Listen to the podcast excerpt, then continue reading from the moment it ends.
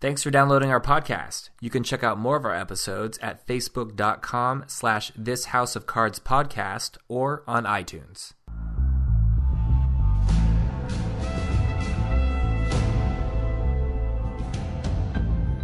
Hello, everybody, and welcome to This House of Cards podcast, an unofficial podcast about the Netflix hit show, House of Cards. I am your host, Tyler Moss, here with my co host, The Fart Master.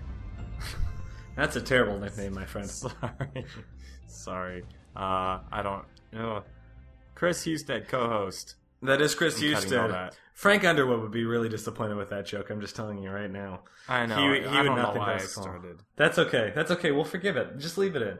It's no big deal. But there is a lot to talk about because the world of House, the House of Cards, is falling apart card by card, and I cannot wait to dive into this episode. Before we um, get into the nitty gritty, what did you? What were your overall thoughts about kind of how things are slowly crumbling for Frank?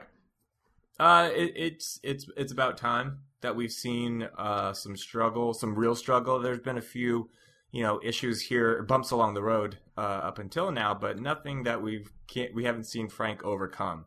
So this is our first chance at seeing something serious, and it's just interesting where the where the actual um, uh, uh, the the the seed of this uh, um, implosion comes from. You know, Mm-hmm. It- it's not some challenger on the outside like we all were waiting to find. But we kind of saw this coming almost a little bit. We almost predicted, but we'll we'll talk more about that in the episode. But I think it is right. I think it's it is very interesting, kind of how the the it's an internal disturbance that kind of causes this ripple effect. yeah. But um, okay, great episode. There's a lot to talk about. We just want to remind everybody to go check us out on iTunes, leave us ratings, comments, questions. This House of Cards podcast. Of course, you can email us at this House of Cards podcast at gmail.com and like we us like on fart Facebook. jokes too. Well, if they're a good fart joke. If it's a good fart joke, please email that to us. I think all fart jokes are good, but that's me. What are you I- drinking? I've got a higher standard. I am drinking a homemade bock that I made a few weeks ago. Whoa, cool. hmm I know that How did- sounds. It turned out pretty good. A bad beer will taste like band aids, and this does not taste like band aids. So that is a good sign. Oh, what are you drinking this evening? I have uh, Four Roses bourbon on the rocks. Excellent. Oh, bourbon's always an excellent choice. That would be my second choice. So I appreciate that. Um, and without further ado, I want to dive right into the beginning of this episode. Russo's son playing with action figures. And we see him basically where the, he has this scene where it's like the big old action figures are beating up on the small guys, and he says, That's what happens to cowards. Clearly, this was symbolic of something. I mean, what did you pull from this immediate like beginning? I mean, that's pretty straightforward. Exactly. You know, just kind of a a, um, a theme that we're we're we're seeing or that we're gonna see. You got to stand up and not be afraid to get to do what you need to do to make things happen. Who's the coward here, Frank Russo, or do you think? I mean, are they? I think we're gonna find out. You know, it it, it could be all of them at some point. Well, mo- mostly Russo in the beginning, but you know, I think that's just something that we've got to be. We're getting familiarized with thematically, and we will see who turns out to be a coward. Mhm. And right from the beginning, we see Frank meeting with Remy, who is becoming more and more of an adversary as this season has clearly gone on. Um, he's trying to affect the vote in Pennsylvania. He's not very happy about this whole watershed bill because he's, it puts regulations on SanCorp, and he says basically that SanCorp is not going to stand for any regulation whatsoever. They're going to defy it however Right. they can. So they're going to give money to Russo's com- like um, uh, opponent, basically. even though he's a Republican, which is even crazier, which um, Frank reminds him of in their conversation. And he says that we don't care, you know, the leadership's still in power, but what you want to do with these small players isn't a big deal to us as long as we get what we want. So, I mean, it, it's it's the corporations playing heavy role in the politics here. Um, and Remy's becoming a bigger character as this goes on. On the other hand, we have the scene with Christina and Claire kind of in the other room. Um, and Claire, or, or Claire tells a story about you know her and Frank on the campaign trail because Christina they're good. Okay, so basically, Russo and Christina are going to go on a bus tour with Vice President Matthews, and so she just kind of seems like she's a little stressed out. So Claire is going to give her this anecdote to settle her down a little bit, and she tells her the story about her and Frank on the campaign trail. When they basically like go off road and they mowed down some crops on accident and they ended up having to borrow some farmer's truck to get to the campaign and it's a kind of a different Claire than we've seen. It's like there, she, you can clearly tell that she's like speaking of lighter times and of a different Frank. You know what I mean? And Yeah, it was it was very it was a young, fun, funny story that you have with your boyfriend or girlfriend or husband or wife when you're younger, and it's you look back on like, how did we get that done? And you know what's funny is it, the way that Claire talked to, you know, the ex security guard that was in the hospital bed and everything was basically it made us kind of feel like her and Frank were kind of had this like arrangement since the very beginning. But when she talks about Frank like this, or you kind of hear them talk about like you know this kid's talk kind of seep in, it kind of makes you think like maybe they were hardened over time. And maybe it wasn't always like that. You know what I mean? Like, I'm sure she did appreciate that Frank treated her like an equal, but it sounds like they had more of a relationship instead of like this strategic business partnership that they instead kind of have going on. Right. They. I mean, they. There is love there. It's just a different kind of love, and maybe that's evolved over the times into this more of you know what we see as a, a, a partnership love as opposed to you know younger love with there, where there may have been more you know um, sex and whimsy and all sorts of fun stuff. You know, but now it's a little different. Like you, You said, think it's hardened. Do you think it's fair to say that this episode is kind of the focal point of this episode is the Claire Frank relationship? this is where we finally get to see yeah exactly where we get to see them it's been tense at times but we get to see it unravel a little bit Right, because we've seen them endure to this point. Like they have been able to work together even through like really tough shit. But in this situation, like it's kind of finally comes to a breaking point. You're absolutely right. And so we have this scene in which Russo's kid spills, co- basically like runs into Frank and has him spill hot coffee all over himself. And Frank gets super pissed and he says like how he despises kids. So it, I was going to ask you, does this confirm our suspicion that w- when last episode when Claire said it was a joint decision for them not to have kids? Do you think that confirms our suspicion that it was Frank who didn't want to have kids? well I, I think it just yeah i think he answered the question that we were posing last last uh, episode which is do they want kids? Well we know damn well that frank does and he despises them. He tells us through our faces uh, he- um, that He- he does, he despises them. So yeah well we know he And that- definitely does. Claire we still had some doubts about But then Claire takes Russo's kids to school. She volunteers to do it. And so it kind of, I think the juxtaposition there is basically telling us that Claire wishes she had had kids. Frank Yep. doesn't. And I think that's probably all the more why the whole menopause thing is a bigger deal for Claire. Because it's Right. like, that's, It's she over. knows, it's, it's, her chances are gone. Um, one thing I did want to note though. Okay, so Frank wears like a bandage on his hand throughout the rest of this. Is that just because he got hot coffee spilled on his hand? Yeah, when the when um his assistant handed in the coffee, she's like, "It's really hot, like really hot," and he's like, "Okay," and then yeah, so he burns his hand. Still seems like kind of a wuss that he needs to have a bandage on his hand for the rest of the episode. It needs to be changed every so often. I mean, if it was like boiling coffee, I could see it being. I guess, but okay. I don't know. I got burned when I was a kid and it hurt. She shouldn't have been giving him the hot coffee. I'm just going to say that. Okay, unimportant detail.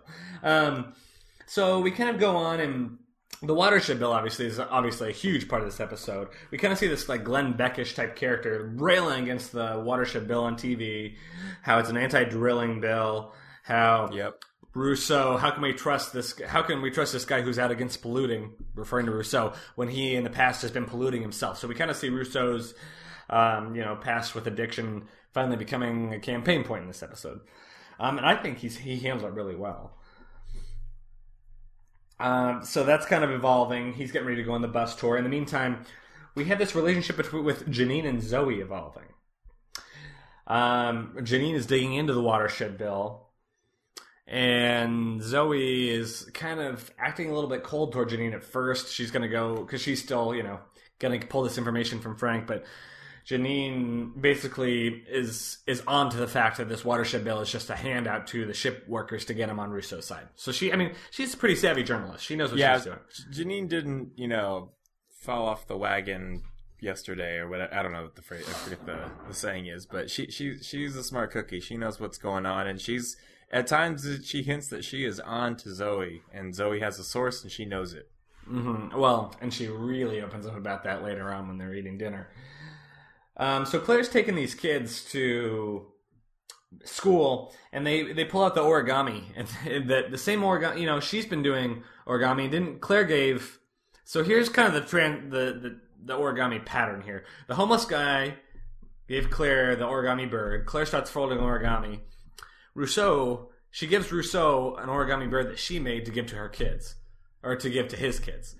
Then the kids make her some origami, and she tells them not that she doesn't want it. Basically, Didn't well, it- I think was- she considers it. She's she's looking at it, and you know, it's a very maternal thing to do, and that's why I think she realizes it and kind of has this realization and says, you know, no, take him to school. You know, it's uh, she she doesn't want to. she tries to in a situation where she gets attracted to having kids again. she doesn't want to put herself in a maternal situation. I think you're absolutely right. She tries to reject that kind of momentary passing feeling through her. hmm I love I love um Russo's kids. They're so sweet. They make me love Russo even more because they're like they make you know they're bullied at school and they're called crack Oh, yeah. babies. You They- I was gonna say. these kids. They're called crack babies, and they're they, yeah they are really bold. And kind of like it's a little bit of you you know Claire's kind of testing her mothership skills in the way that she's like, well, can't you tell the teachers? And they're like, well, we're just going to get bullied even more.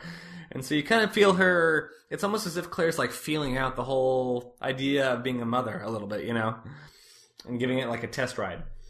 Um, which makes I mean I think what we're learning I think what we're learning about that is that clearly that's a fracture point between her and Frank that's been around for a long time and maybe it's a lot goes a lot deeper than we realized.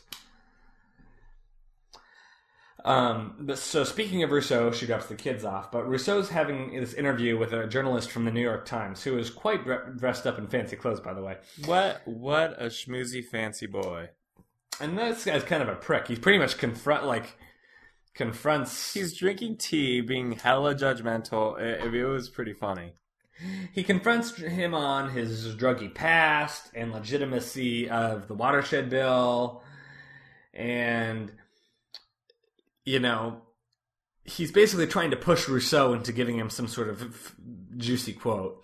And so Russo, I mean, he he plays it real cool here. He like Russo is killing it. He is like being charming, and with he has comebacks about with booze he he used to like, and he he's he's a charming charming the pants off that uh, reporter. Oh hell yeah! And he, you know, he's like, I think it's Frank they're talking about. I think he's like, well, Frank didn't used to support you. Why are they on to you now? And he says, well, he didn't used to think I was worth it. Then he heard I had an interview with the New York Times, and so it's like the guy's obviously not going to use that quote. So it's like Russo just kind of played the guy, and I think he kind of seems to respect that a little bit. Like the reporter seems to kind of like the banter a little bit. So I think you're right. I think Russo kind of wins him over a little bit, and ends up, I'm, I'm assuming, getting a pretty positive interview after all, even though this guy was kind of a dick to begin with. So Russo's got. I mean, this is great seeing Russo be smooth and funny and smart and and calculated in a, in a Confident. way, but letting Confident. his charm take over and just being the guy that probably how people voted for him initially. Exactly. He's got his confidence back. Mm-hmm. How Russo got his groove back, you know? That was minus, actually, maybe not minus all the boobs. So, uh, you know, Frank, in the meantime, hasn't really told Russo about this whole SanCorp thing. Hasn't really filled him in. You know, Frank's, to be fair, I mean, Frank is not being fully honest with Russo about what's going on with the whole watershed bill. See, like, seems to kind of tell He's Russo, not I've this honest with fully with anyone. It's true. Well, and he has. I mean, how much is he really throughout this whole thing? But he, it's he knows it's a little bit more contentious than he kind of lets on to Russo, who it's not really fair considering this is the guy who's proposing the bill. But he, you know, says, you know, Remy's going to be in his crosshairs. So we get we get this. He kind of insinuates that down the line we're going to have a Frank and Remy showdown, which I think is going to be very clear after how this episode ends. That this is coming soon. Um, and he has this, you know, his classic Southern line. You know, as they say in Gaffney, never slap a man while he's chewing tobacco. Which I don't even know what that's supposed to mean, Uh, really. Like, Because they might swallow it. I don't know. I, I, I don't know. Like you got to catch him Frank- off. Write, write us an email. Let us know what you meant.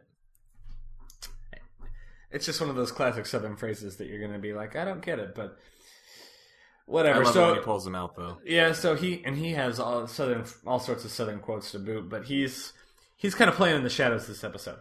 In the meantime, let's talk about this uh, Matthews and Russo bus tour. Matthews gets, you know, it pulls into Pencil or to Philadelphia with Russo. Kind of dick. Um, he gets out of the limo and almost completely ignores him, and doesn't really treat him like a candidate at all. Like he he doesn't show any real support. And yeah, I mean, he, we know why though. He's he's because of the president. He has been just shuffled off to the to the sidelines to you know do stupid, silly things and not do anything of of substance or value.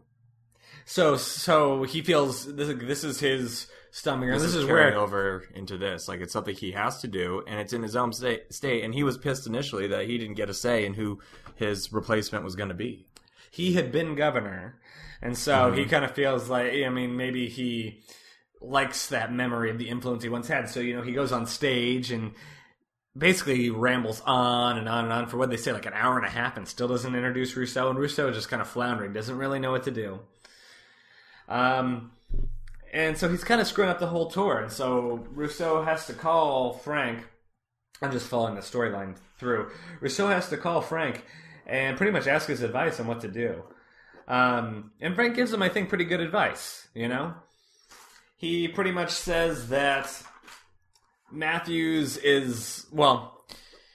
The real catalyst of this is when they're talking. You know, Russo realizes he needs to talk about the watershed bill, and they're out by the bus and they're doing the press conference. And so he's trying to talk about how the benefit of the watershed bill, and Matthews like butts in and talks over him about how like when I was in office, this is how I did jobs. He's like outwardly, outright defying him. You know, Spotlight stealing, Mm-hmm. microphone grabbing. and we kind of saw this back when he was like sneaking into the president's office and he wanted the pen and stuff. He's very all about. He's very prideful. You know, very very prideful. And He does that's not ex- like having power.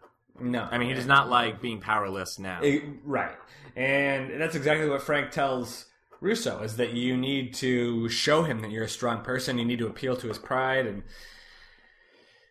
so but you know does. he, he, in some degree he, he kind of gives him advice but to some degree to his to like to Frank's credit in this he kind of puts it on Russo's back like you need to you need to prove to him that you're worth it and so he goes in and talks to him and to Russo's credit he's really forthright with him um, he, I, I mean, he seemed really genuine to me. In this whole speech, he was saying, you know, I know you don't believe in me, but you know what? The people didn't believe in you for the first two times you went into election, even the third time, but you had to win them all over, and that's exactly what I'm going to do. I'm going to do what you did, even when you don't believe in me. And he, I mean, excellent, excellent speech right there, appealing to all sides of Matthews, I thought. And Russo's pr- kind of proving himself to be the politician, like Mr. Smith goes to Washington type politician in the sense that like he actually is genuine in his intentions. More, I mean, more genuine for in the his most intentions. part. Well, but yeah, but I mean, okay, so he he wasn't able to he save the, the airport. power still.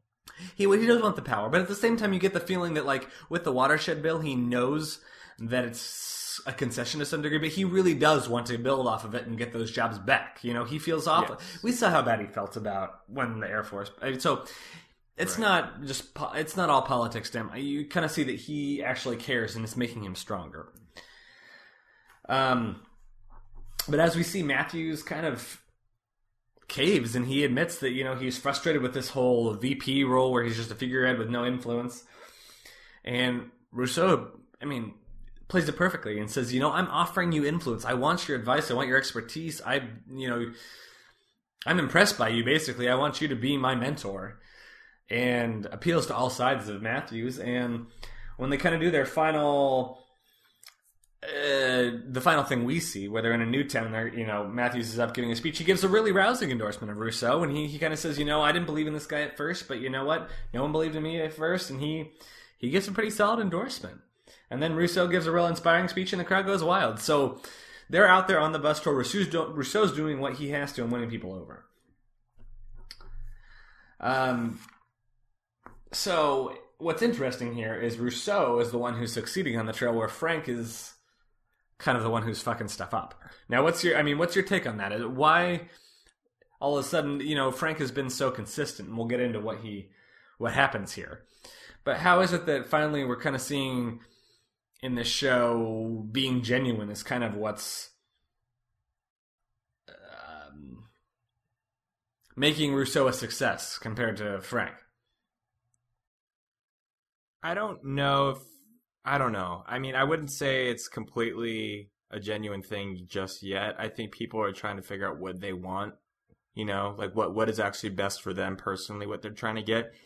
Um, Russo found his way to do that, and that's appealing to uh, uh, his people and to the vice president to get hit them on board. Zoe's figuring out her situation, which we'll talk about in a second. What what actually matters to her, and Claire does the same thing too. She's they're all trying to.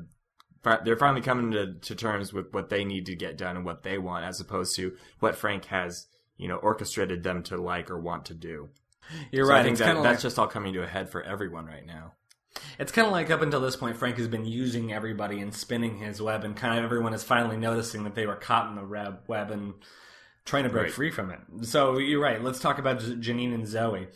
Janine pretty much calls Zoe out on the fact that she's got this inside source that's giving her all the good information. After she buys her dinner, after she buys her dinner. And she says, you know, I know what it's like. I used to suck, jerk, and screw anything that moved just to get a story. She's got some good quotes in here. And she also says, but it's not worth fucking your way to the middle. Yep. And that That's- seems I've to- heard that quote before from uh, um, I think it's um, Ellen Barkin. I think said that once. And But, that's uh, it. yeah, it's it's a funny it's a funny quote, and it kind of like it really gives tips Zoe off to reconsidering her relationship with Frank and what it really gets her. It really resonates. I mean, The she- sexual relationship, at least. I mean, the professional one, she obviously still probably wants that, but the sexual side of it. You know, I, this was kind of interesting to me because I, you know, it was clear that she. I mean, obviously, it was a transactional relationship that she was in it for the stories, but I thought that there was something more to it. I mean, I did you feel that way? Like, I thought Zoe actually liked him. For I, I thought there was a more of an attract. Like, I thought she was more attracted to his power too. I thought it was more than just the stories. It like, could be, yeah. 'cause, like, the way she pretty- turned- I, I felt like it was uh, ambiguous enough that I never really knew which way she, which way it was going to fall for her. She liked him a lot, if she was just using him like he uses her, or if there's a little bit of both in there. But I think after this episode, we know that it's purely business for her too. So much so that that she will be a great actress in the sack. Yes. But So, I, I do well- want to point out before we go on with this one, like Janine brings it up because like her phone rings and Mm. it's Frank and her cell phone her iPhone says Frank Underwood when it when it rings. Like why would she have his name like in like that? Not very you think he would covert. You're code absolutely. or, yeah, you yeah. know, John Bob Doe Smith. I don't know. I well, I mean, let's keep in mind that this this is her first secret source, so maybe she's just learning the ropes. She doesn't know yet. Uh, Zoe, your phone's ringing. Uh, It's Frank Underwood. Yeah, it's funny that she might as well have put like Representative Frank Underwood, Democrat I'm Georgia, or something in there. Yeah. Yeah. yeah, exactly. Anyway. No, she, not not very covert. So she's still learning the whole undercover source thing. Um, but she decides after that speech from Janine that she's going to leave Frank waiting a little bit and kind of assert herself, so to speak. Yep. And Which, eat uh, some Thai food. And Frank is pissed. He decides he's going to go home and shoot people. I do not wait. Period. And then he bounces. That was tight. Oh, and th- then he goes home and plays like Call of Duty and it's just destroying people. And he kind of tells off Claire. He's kind of a jerk to Claire throughout this whole episode. Um, won't tell her what's going yells, on. "I love you," when she walks away. in like an angry voice. Yeah. Um, and he goes, you know, on this rant that you know proximity to power tricks some into thinking they wield it. What's interesting is, in some ways, you can almost relate that quote to himself too, because in this, some ways, in this episode, we realize he has there are limits to Frank's power, which we didn't really realize until now. Whether it's with trying to get the president to do something, whether it's with trying to get a bill passed, whether it's with getting the Secretary of State to do what he wants. Eh, The quote, I mean, is just as significant, you know, is just as relevant to Zoe as it is toward him. And so they have a face off at the art museum because she finally calls. And, you know, she tells Frank that Janine, uh, Janine is looking into Russo, and he doesn't seem to have too much of a problem with that. Yeah, he's like, if you find something a little more substantial, if she looks a little more around the edges, then let me know. And then she tells him that she wants to end their sexual relationship in so few words. And this is not what he was expecting. Frank is expecting an apology, and Frank surprised. is rarely rarely is he surprised. What does he say? He, what does he say later in the episode? I hate the worst. The thing. The worst thing is to be surprised, or you know, you don't want to surprise me. Is the worst thing you could possibly do. Um, and you know, what's funny is like Zoe gives a very juvenile speech about like I don't want to overcomplicate our relationship kind of thing, and he It's is a very mature thing to do if you're banging someone you work with. and he is not a big fan. He's kind of immature about this, and he's like, "Oh no, I don't, I don't care. I don't give a shit about you," kind of thing. And uh, one thing I thought was interesting, she calls him Francis, and she starts using the name Francis. Mm-hmm. That was creepy. I was going to ask what you thought the significance of this was. It, it was almost like we, we, she stepped into Claire's position for a minute there because that's the only other person who calls him Francis, right? So it, it felt like she was talking to him as a business partner as opposed to anything else that they may or might have not, not have been. What did you think? Eh, I absolutely agree. I think she's trying to talk to him. That's like the equalizer. She's trying to talk to him as an equal, equal, as opposed to within this power dynamic that he set up. And that's the whole reason he's with her is for, for this power dynamic. So I think that's it, that pisses him off that she he thinks that, that she thinks that they are in this symbiotic relationship because in his mind he's just giving her scraps of news and using her as a pawn to do his bidding. So he is really pissed when she gets kind of the, in his mind, the ego to think that she is on the same equal playing field. Did you think there was any significance to the painting behind them? This like I wanted someone to email in on that. I, I don't know, and I didn't have time to look it up really, but yeah, I'm sure there is significance. Just like the one of the other times when they were at the museum, they were looking at I think it was a rowboat with two people in it, a painting of that. So I'm I, am guessing there's significance. Um, it was a it was a child, a gr- little girl. It's like a slovenly child, like think so. sprawled in a chair. Yeah, right. And age and children are a big uh, uh, theme in this episode, so maybe it had to do with that. right. And it had to do with uh, maybe coming into maturity is kind of what Zoe is going through here, trying to find her identity, kind of thing. It was nice seeing her make some smart decisions. I thought, you know, even though it seemed kind of weird because the first two thirds of the season she's just been down for the cause to get whatever she needs, but now like one conversation with Janine and she's really reconsidering it. It just seemed a little like seemed- out of the blue, but hey, it was it was a, I, I liked it. It was a step up. She's evolving, maturing. It was a quick change. It was, but you know, maybe that's what she needed is just a friend to kind of give her like a friend give her an outside perspective on what's going on. Who's been there exactly, and kind of put things into perspective for her. Um. So this relationship is crumbling. On the other side of it, we have Claire meeting with the Secretary of State, Catherine Durant, um, on this whole Sudanese filters thing, which she's brought up in multiple episodes and asked Frank to get for her, and has not really been successful in. And Catherine basically says the Sudanese aren't responding. Um, you know, we're going to put them on a list where we can't do business, you know, can't interact with them anymore. There's nothing we can do for you. And you kind of see it in Claire's eyes that she's realizing, like, Frank's power is dwindling. You know, it's. She, I think. I think that she had thought he. She'd put him on a pedestal in some ways. You know what I mean? I mean, I mean, she had thought that they were equals, but she had certainly thought that he had more power than he does have. Now she's almost seeing him as a lesser. It kind of seems like, or, or you know what I mean, or thinking certainly thinking less of him. Seeing him as weak. I, I think she's just saying that nothing. Yeah, he can't get everything done for her, even though Catherine Big- Bigelow, not not who said this. I don't know why I was thinking that. Catherine Durant. Uh, yeah, she can't get anything done, and legally, yeah, and she she she shouldn't do anything either. But it is it is more coming down on Frank. I think that uh, uh, Claire's getting a little furious with. And so they kind of have a little bit of a clash here when Claire comes home and Frank's, you know, eating at home from work, eating a bowl of cereal, stressed about this watershed bill.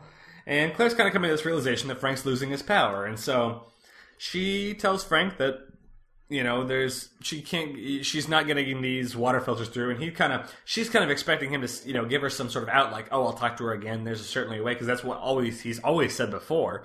But instead, for once, he kind of stonewalls her and says, "There's nothing I can do. Okay, I, you know, I can't move, and you know, I can't screw with international diplomacy, basically."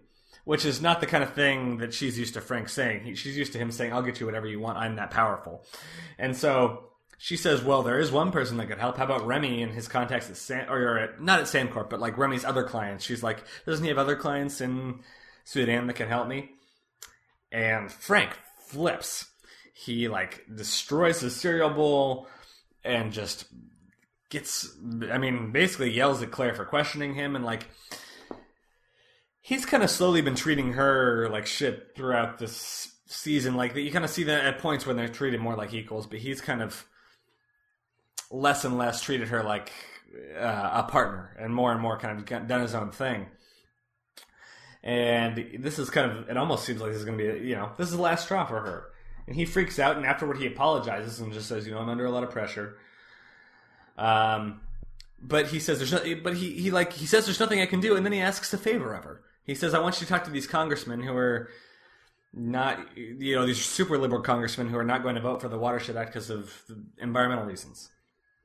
Right. Um, I mean, what were your feelings on this scene? Frank's freak she, out. I mean, uh, we we learned kind of what was hinted at all along, and whatever Claire wants is secondary to what Frank's, you know, um, Frank's goals are, or whatever their goals are as a couple together. Like, you know, the the two hundred thousand dollar equipment is that really that big of a deal? Well, it is to Claire, but in the bigger picture of um, him doing whatever, trying to carry out whatever that ultimate this ultimate secret plan is.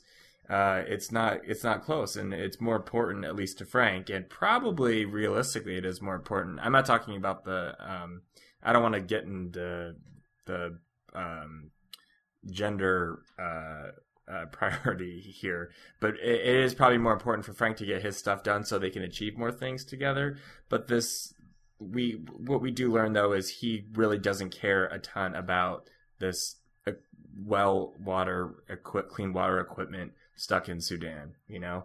Claire and Claire finally having this like fight with Frank gets it and it sinks in and he tries to, you know, apologize to her and and do and in the same breath asking to do a favor for him and you can see her in her mind just like, "Okay, all right, I'll consider it." You know, uh, I'll I'll do it with time. So, but but then uh, when that happened, I didn't know if she, you know, I I I actually did think that she was probably just going to fall right back into her role as you know, partner wife, and do him the favor that he needs done because it seems like their relationship maybe has always been like that, and he'll You know, get her it- back later on down. Right, but I think that she was finally realizing that he doesn't have the power to, you know, kind of have that symbiotic relationship and scratch her back like she thought he did. I mean, uh. she's kind of realizing that maybe, you know, she always thought that, that in, you know, what she appreciated about Frank. What she- you know, what she said is that like she he liked how she he didn't see her on a pedestal. They were partners, kind of thing. But what she's realizing now is no, it's not that he doesn't She's see me as a partner. secondary, yeah. He's but he doesn't have me on a pedestal either. But he, I'm just a tool for him. I'm, he's just using me, and he doesn't really care about the initiatives I have. It's not like we're both co-working toward these goals. Like she's working for his goals. He's only focused on his own goals and is only using her goals as a tool to keep her happy to continue to use her for his own means. And so I think she's kind of awakening to the true dynamic that she did not realize was there before. Which is why I think immediately after this scene we see her meeting with Remy behind Frank's back. I know. I was like, damn, that's cold. Immediately. Immediately. Right after he asks this of her. And she's basically saying he wants Claire to kill the clean water, the watershed bill. He doesn't even he doesn't want amendments. He wants it gone. And she didn't seem to have too much of a problem with that. So uh, Frank, in the meantime, is meeting with uh, these super liberal senators or senators or congressmen, I guess, Congressman. and does this uh, toy demonstration with the same toys that Russo's son was using at the very beginning. Because Frank is the child. Yes, and so we have you know the two guys on one side and the bowl of candy that's supposed to represent Frank and all his power on the other side. And he says, "But I'm here in the middle, blocking you from everybody else. You guys are on the outside. You don't want to surprise me." He knocks down the toys, basically threatens to destroy them. Yeah, I was a little disappointed in that though. I thought he was going to get even crazier because he's like, "I'm going to do the bruises, you're going to do the band aids or patching up or whatever." He said to Claire. So I thought he was going to like lay down some like more serious language and not use little toys to demonstrate uh, the the situation of how they are outside the whole uh, Democratic Party on this. Um, but I mean, I, I I get the point. It was still like you know visually interesting, but I thought he was gonna seriously like lay into these guys and tell them they will not get reelected. We will pull your funding, uh, all, all sorts of stuff. But that that Yeah. wasn't really said. But maybe it was just implied with his uh, scenario setup. You know what? I think you're onto something though, because it was it was all. I think what it's like in some ways it's like it was all hot. It was all words, you know, and that's all. That's kind of what we're coming to learn is like it's just a representation of all Frank really is. Is like a manipulator of words. How much power does he really have? It's just about how he can get people to do things through his words. Maybe he doesn't have control to like not get those guys elected again, you know, Eh, but he Right. does have control to like put on this stupid show with two toys and a bowl of candy and pretend And that like candy. And Yeah. and like and that's to represent him or whatever. But like, I, I think in some ways it's kind of showing the immaturity of of Frank and like that he, I don't know, he's he's he's full of empty words. He, he's he doesn't he's not like this strong figure behind a desk that like has words that really can do damage or like has right. has the power to actually do damage. And so. You know, he goes from there to meeting with Linda, the president. Although, wait, the I do have to say when he when after he like knocks him over, he says, "This is the part where you leave." I liked that. That was funny. Yeah, and they like scram they like scramble Yeah, like, like, "Oh." yes, sir. was- yeah, that was that was. I mean, so clearly he made somewhat of an impression on them. Yeah. Um, in the meantime, of course, Frank and is goes to then meet with Linda and the president. I loved how the president was like so dismissive of Frank after Frank is so sure that he has the president in his pocket after all he did for the education bill and he got it through, and he's like.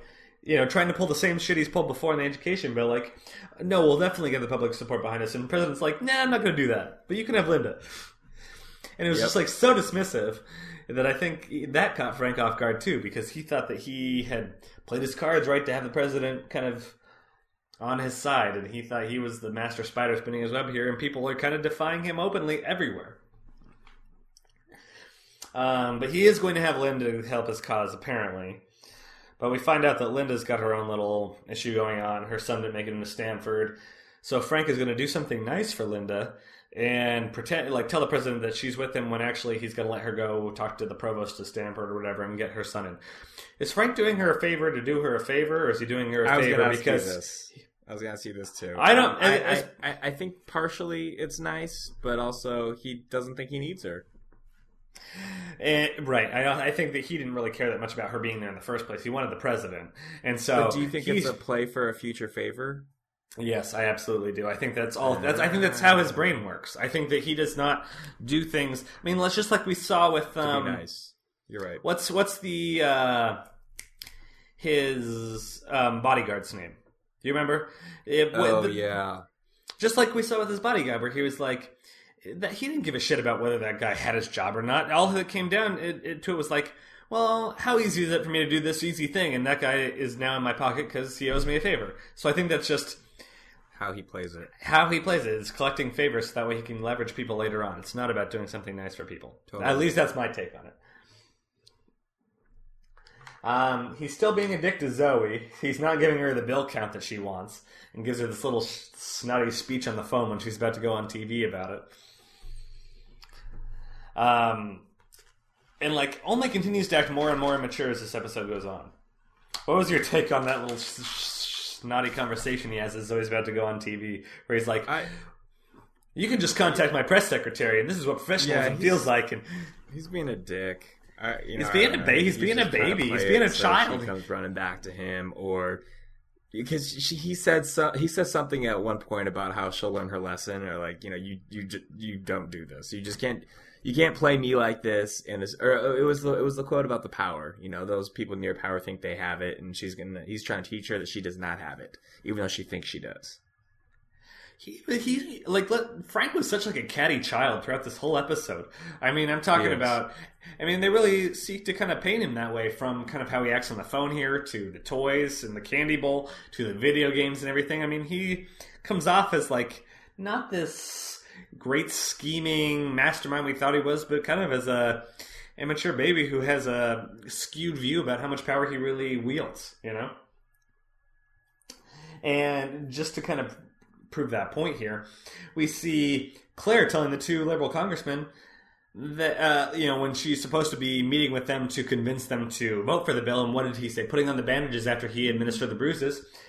She says to, to him basically, "I don't care. I don't care if you vote for the bill. I know that we're openly for it, but personally, I feel like we could do better. I'm not that much for it. Yeah, she says if the bill doesn't pass, it wouldn't be the end of the world. Vote with your And- conscience. And she like, and I'm sure that's what my husband would say. So she like is passively insinuating that like Frank wouldn't really care, which they're very confused by because obviously that's right, They are so wants. confused. They look at each other like, "What?" Um, I, I do want to point out that this scene was shot pretty awesome with the uh, the camera in between the two congressmen, uh, uh, uh, uh, um, with their shoulders out of focus, and then Claire in the middle. That was pretty cool, and just her cool, calm, and collected, playing her cards to get her way. Eh, oh, you're right. It was almost like the camera was painting Claire as a power figure. Here, It was you know? awesome. the way it was framing her and everything. You're right. I think it was that was cool cinematography there, and she does assert herself, and then she afterwards she calls Frank and basically tells Frank that uh, they are for sure. and so he's. Why does he have any reason not to trust Claire? She's never defied him before, so okay, I'm going to go ahead and mark him down as for sure. We've got all the votes we need. Now let's celebrate. So this is crazy. At this point, we have husband, you know, pitted against wife, or wife pitted against husband. Without him, That's not what I thought was going to happen this quickly. You know, I thought you know stuff might happen, but I didn't think it was going to go like this. Is she's really screwing with the whole house of cards here? Absolutely. Uh, well, she's she's kicking at it with both feet, and I mean, so eh, we have Zoe finally caving after Frank kind of acts like a pissy little bitch, and we see them having sex in her apartment. And but it's not like it, the dynamics back to how it was. She's mad about it afterwards, and she's like, "Is this okay? Now give me the information. I did what you want. I'm going to be your whore or whatever." And she rails rails on Frank being old and twice her age, and how if he had a child, it would be older than her. And he he didn't seem phased by it at all. Really, he's like, "I think you're trying to say this to piss me off. It's not working." And she's kind of like, "Why do you need the sex? What if I'm faking enjoying the sex?" And he says to her, "You know what? Sex is about power. It's not about the actual sex." And he's Yeah, he's everything's about sex, but sex is about power. which I thought was a clearly an appropriate quote for him. Right. Um, and he and she basically says, "Well, if I'm a whore, you're just my pimp or whatever." And he didn't seem to give a jack shit about how she views him, really. He said, "I just like to see myself as a um um uh like uh not benevolent, so, like a very uh uh um." He calls himself a John, which is basically someone who uses prostitutes, but uh, um, great, not gracious. God dang it! Um, I don't know. Uh, where he g- gives her lots of stuff. Basically, like her benefactor, like Yeah. her bene- you know, her John and benefactor. Yeah, absolutely. He didn't. He doesn't care about. And like he kind of, you know, like he says, like, "Oh, I don't care." But he even tells us as the audience, like, "What do I care what she says? She's just a piece of my puzzle. I don't even need her." Even though, I mean, so he's just like writing all of a sudden, you know, after kind of their relationship has developed, he's just so personally offended by how she's disturbed the power dynamic that he's completely writing her off. Um, and he's so confident going into the vote. The way this episode ends, we have the Yeah. vote on TV. I, this I, a I was great scene. definitely, I was definitely with Zoe on that one. First time in any Oh. of their relationship where I felt, I just felt bad for her. I mean, she she did what she had to do. Basically, I maybe. Th- uh, sorry to bring back to this, but do you think she was going through it the whole season, like mentally as she is right now. I mean, obviously she's come to terms with it, so it's now she acts the way she might have been thinking inside. But do you think she really was looking at this now, having seen this scene, as uh, all this was just a transaction? That's what I was saying. Is I think that I think that there was something more there before Janine kind of opened her eyes. I think that she, maybe But she Jan- was like. oh, okay, I see what you're saying. I think she might have been like seduced by his power before, you know, to some degree. Like Yeah. she was At least she enough. just she'd been a lowly journalist before, and here she was sleeping with the you know this powerful congressman who was able to give her these tips that she was able to write these amazing stories that skyrocketed her career, her career. And Janine was basically like, all you are to him is Right. some reporter who he can have sex with, so he can throw you a scrap here and there. And it kind of, I mean, it, and like basically it was like Zoe looking into the mirror of her future self a little bit and realizing like this is where this is going to get me. No offense to Janine, but I mean like No, yeah, but she saw what what might be in the future for her, and you know, and Janine's great reporter and stuff. But like she said, you're she slept her way to the middle. yeah. And so I think that's what opened Zoe's eyes. I think that Zoe had a revelation this episode, really. Um, and so I'm I'm with you too. I think that Zoe, I, I, Frank was just gross. I, Frank was gross this episode, but we'll talk about that at the very end. Um, so the vote, you know, the votes on TV. Everyone is schmoozing as if they've already won the vote. They're breaking out the champagne before even all the votes are in, and you know, Russo shows back up and everything like that, and everyone's They toasting each other. the party. Everyone except Claire, who's like got a little bit of a smirk on her face here. This is so. This is. I mean, I've seen this written about her character before, but I really saw it in this episode. She is channeling Lady Macbeth. Like that is spot on. Oh, spot, spot on. Um, who she seems to be constructed uh, character wise after just kind of this uh, uh, manip- conniving, murderous. Even though she's not murdering anyone, but um, kind of a, a touch or tinge of evil in her. Uh, uh, that she's trying to play her cards, even though she is married to a very uh, powerful, successful man. She she she's playing for her game as well as his. So and then just like the smirk on her face, yeah, her she's so collected because she knows what's happening, and yet nobody around her knows. Oh, it's And- so evil. Oh, it is. And the awesome part is just his arm is around her and he's looking at the TV so excitedly and she's just smirking. And you just see that juxtaposition when the bill fails and her smirk stays and his face just falls into a fury. And he says, like, who lied? And just storms out of there. And like, everyone else is caught in shock, but that juxtaposition of her face and his face is just a perfect freeze frame right there when you just pause and, and, and see what's going on. I mean, I think that's representative of the whole episode. And so that was She says, awesome. "What does she say?" She says, "Like she just goes like, such a shame, all that hard work." It's like, oh Yeah. oh my god, she's just straight up lying too. Stabbing- She's, she's playing that role. That was great. Et tu, Brute, yeah, she just stabs him in the back. So great dynamic there, great plot, interesting stuff going on with Zoe. We talked about Russo.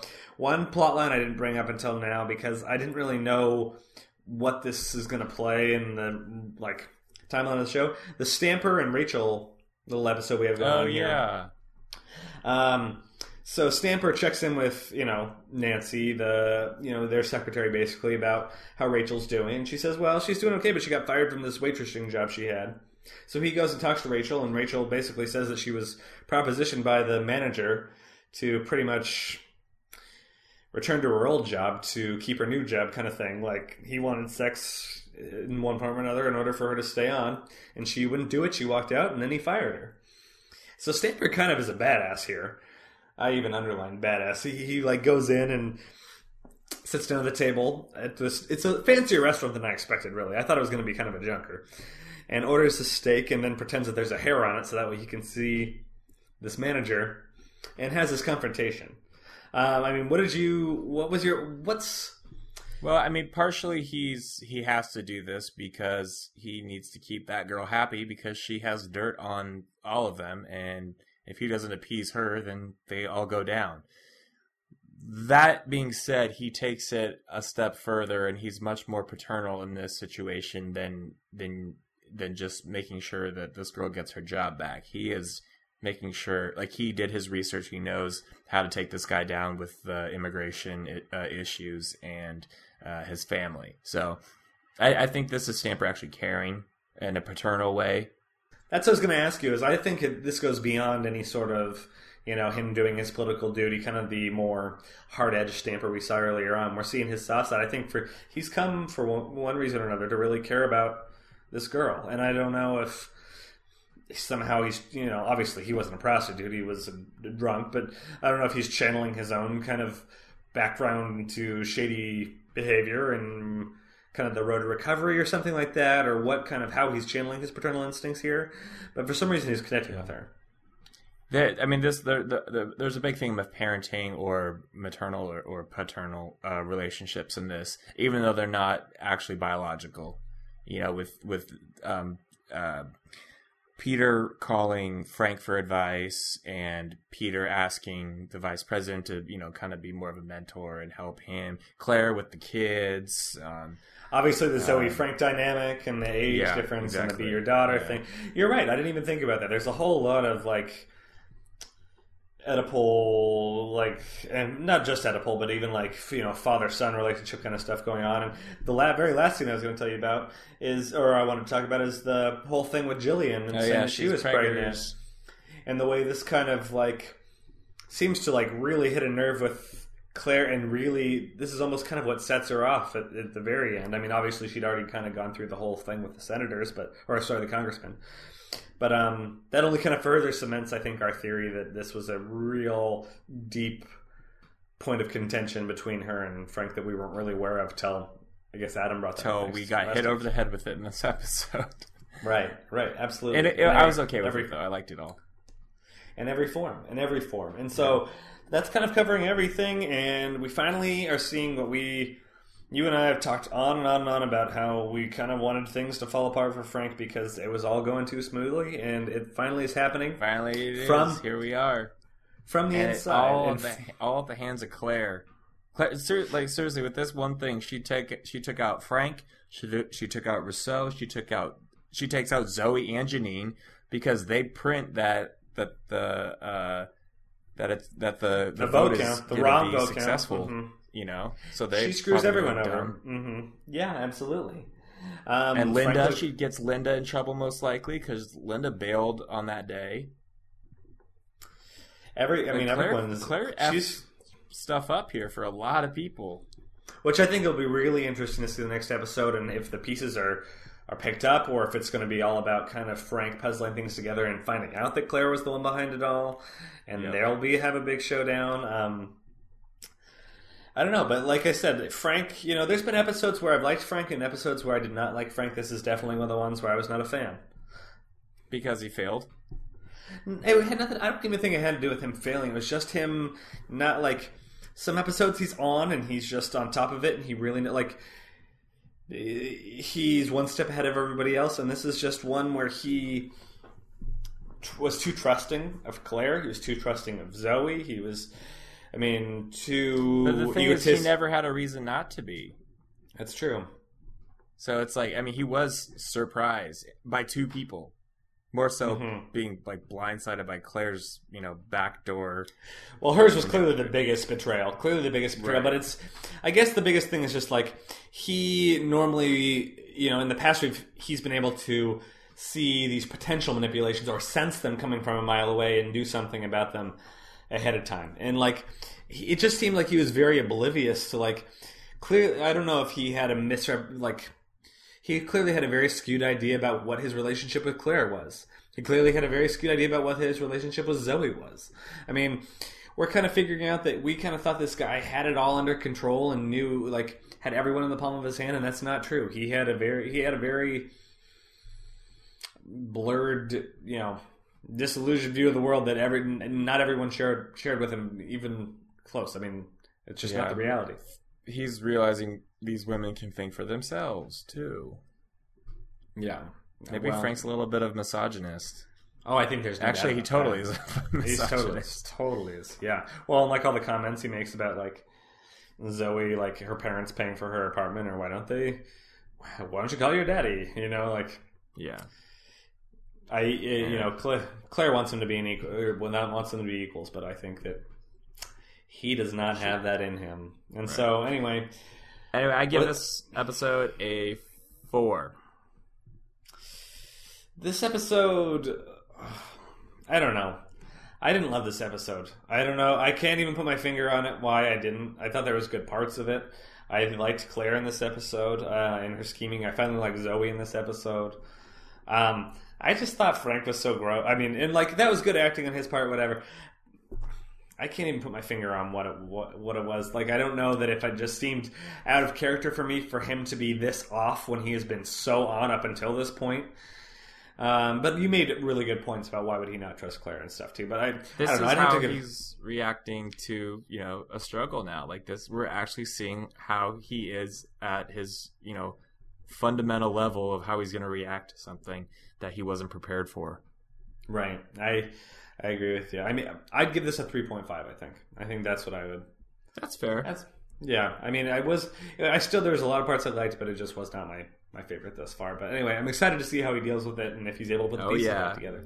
this next episode is gonna i mean it's gonna be crazy probably we're gonna see the, the fallout of uh, of claire's uh, move here her power play Is this the end of the Russo campaign? I mean, we, I guess we don't know. We'll have to see. I mean, how what's he? How is he going to do it without the shipbuilders on his side? So, anyway, yeah, definitely excited to see what comes next. Um, but anyway, so Kris, where can people uh, hear more from you this week? i'm on twitter uh, at kris husted chris with a k what about you tyler I too am on Twitter at TJMoss11. We want to thank you all for listening once again. Please rate us on iTunes, like us on Facebook, and send us emails at this House of Cards podcast at gmail.com. Um, until next time, we thank you all for listening and have a great evening, everybody. this is the part where you leave I don't wanna be your friend. I just wanna be your love.